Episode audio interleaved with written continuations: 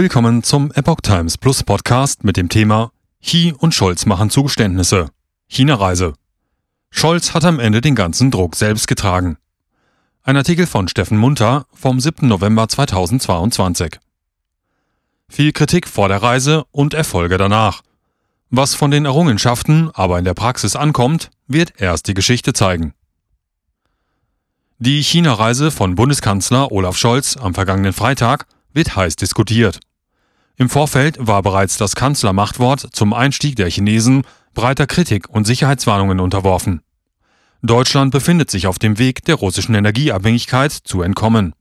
Große Abhängigkeiten bestehen jedoch immer noch gegenüber China. Doch während China einen wirtschaftlichen Doppelweg geht, begibt sich Deutschland aufgrund der Energiewende in noch größere Abhängigkeit von dem laut EU systematischen Rivalen. Derweil verkauft China aufbereitetes billiges russisches Gas teuer nach Europa. Eine Frage des Timings. Auch der Zeitpunkt der Scholz-Reise lässt Bedenken aufkommen. Hatte doch Chinas oberster Führer erst beim KP-Parteitag das komplette Politbüro mit seinem Gefolgsleuten aufgefüllt und Widersacher abserviert. Die Hinausbegleitung von Ex-Präsident Hu Jintao erfolgte sogar vor den Augen der Weltpresse vielleicht auch zum Schutz von Xi vor Gegenreaktionen anderer KP-Führer. Experten sehen in der neuen Staatsführung um Xi herum Hinweise dafür, dass Chinas neuer Weg irrationaler und ideologischer werden könnte. Mehr Linksextremismus also zu Lasten der Wirtschaft des Landes. Auch für den östlichen Nachbarn, Taiwan, scheint es immer gefährlicher zu werden, von China einverleibt zu werden. Warum also gerade jetzt eine solche Reise? Das fragte sich auch Christoph Heusgen, der bis Juni 2021 ständiger Vertreter der Bundesrepublik Deutschland bei den Vereinten Nationen war und China immer wieder wegen seiner Menschenrechtsverbrechen angeprangert hatte. Heusgen war 2019 und 2020 Präsident des Sicherheitsrates der UNO und ist seit diesem Jahr Vorsitzender der Münchner Sicherheitskonferenz. Zur China-Reise von Scholz meinte Heusgen, dass Verhandlungen mit China zwar wichtig seien, sich aber die Frage stelle, warum Scholz gerade jetzt nach China gereist sei. Wenn wir hier in New York mit vielen Kollegen sprechen, da wird man darauf angesprochen, warum zum jetzigen Zeitpunkt, warum zu einem Zeitpunkt, wo in China jetzt ganz klar ist. Da ist ein totalitäres Regime. Wir sind zurück zu den Zeiten von Mao Zedong. Warum geht man jetzt dahin? Warum macht man das mit einer Wirtschaftsdelegation, wo wir gerade ja versuchen, wirtschaftliche Abhängigkeiten zu vermindern? Zitiert die ARD den deutschen Spitzendiplomaten. Die deutsche Blase in Peking. Vor all diesen Hintergründen und geschichtlich ereignisreichen Wendungen war Olaf Scholz also nach Peking geflogen. Eine Wirtschaftsdelegation im Dutzend im Gepäck. Wie in den Merkelschen Weiter-so-Zeiten. Dabei hatte Scholz doch angekündigt, ein Business as usual mit China sei nicht möglich, denn Peking sei konfrontativer geworden. Aufgrund der restriktiven Corona-Regeln von Xi durfte sich Scholz und seine Delegation nur innerhalb einer nach außen hin abgeschotteten Blase bewegen.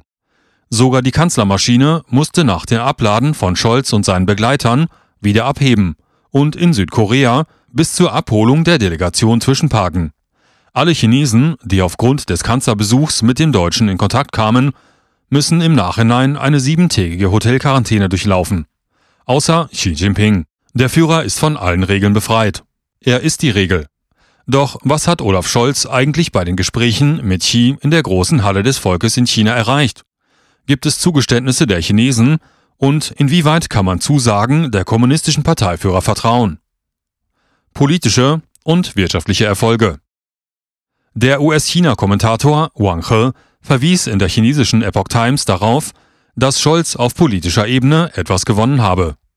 Xi Jinping hat Putin davor gewarnt, Atomwaffen in der Ukraine einzusetzen, sagte Wang He und verwies auf eine Meldung von Xinhua.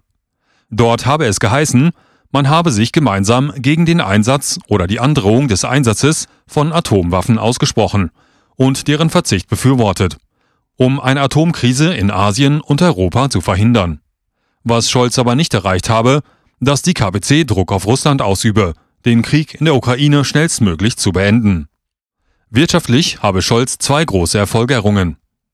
Erstens kaufte die staatliche China Aviation Supplies Holding Corporation 140 Flugzeuge bei Airbus im Gesamtwert von rund 17 Milliarden US-Dollar. so Wang He.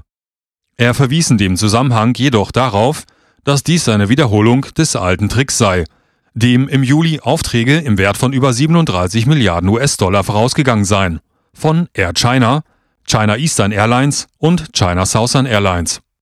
Zweitens stimmte die KPC zu, den BioNTech-Impfstoff für in China lebende Ausländer zuzulassen, was allerdings nur ein kleines Zugeständnis sei, weil die chinesischen Bürger davon ausgeschlossen seien. Scholz brachte demnach auch zwei Positionen Deutschlands gegenüber der KPC zum Ausdruck. Um gleiche Wettbewerbsbedingungen anzustreben, sollten deutsche Unternehmen in China nicht auf größere Schwierigkeiten stoßen als chinesische Unternehmen in Europa. Scholz habe gesagt, dass dies in naher Zukunft zu Fortschritten in vielen konkreten Fällen führen werde, nicht nur bei deutschen, sondern auch bei europäischen Unternehmen. Taiwan. Scholz bekennt sich zu Ein-China-Politik. Im Fall Taiwan habe Scholz sich zur Ein-China-Politik bekannt und deutlich gemacht, dass jede Änderung des Status quo in Taiwan friedlich oder einvernehmlich erfolgen müsse. Aber ob die Kommunistische Partei Chinas auf Deutschland hört und es ernst nimmt, ist eine andere Frage. Hierzu hätte kürzlich der Repräsentant der Republik China, also Taiwan, in Berlin, Professor Dr. Zhe Wei-shi, gegenüber der Epoch Times im Vorfeld der Kanzlerreise gesagt, dass es bei Taiwan für den Westen um die Gretchenfrage gehe.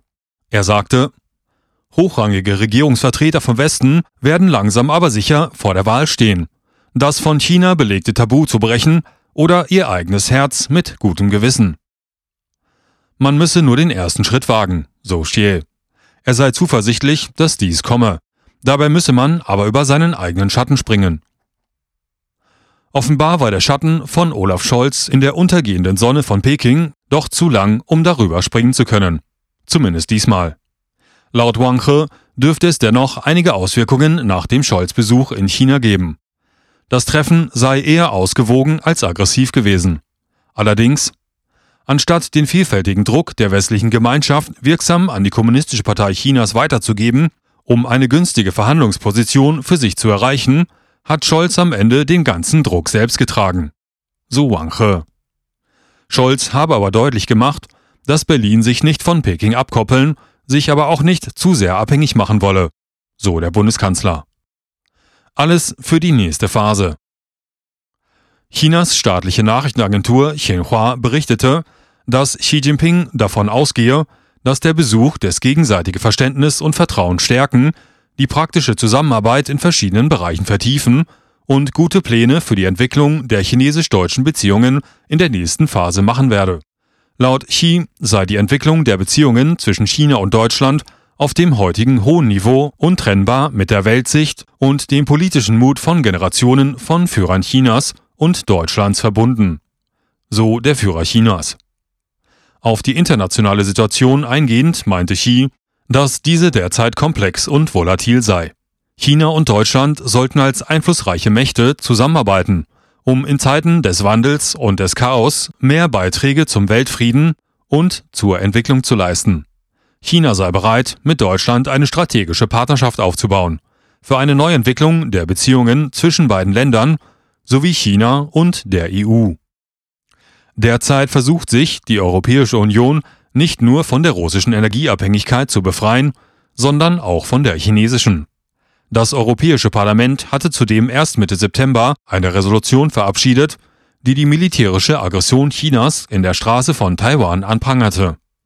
Auch Chinas Menschenrechtsverbrechen in der Uiguren-Provinz oder gegen die spirituelle Falun Gong-Bewegung sowie die staatliche Unterdrückung der christlichen Hauskirchen und die Lage der Tibeter werden immer wieder angesprochen und kritisiert. Europa beginnt gegenüber den chinesischen Versprechungen aufzuwachen und bemisst das KP-Regime mehr und mehr an seinem Tun als an seinen Worten.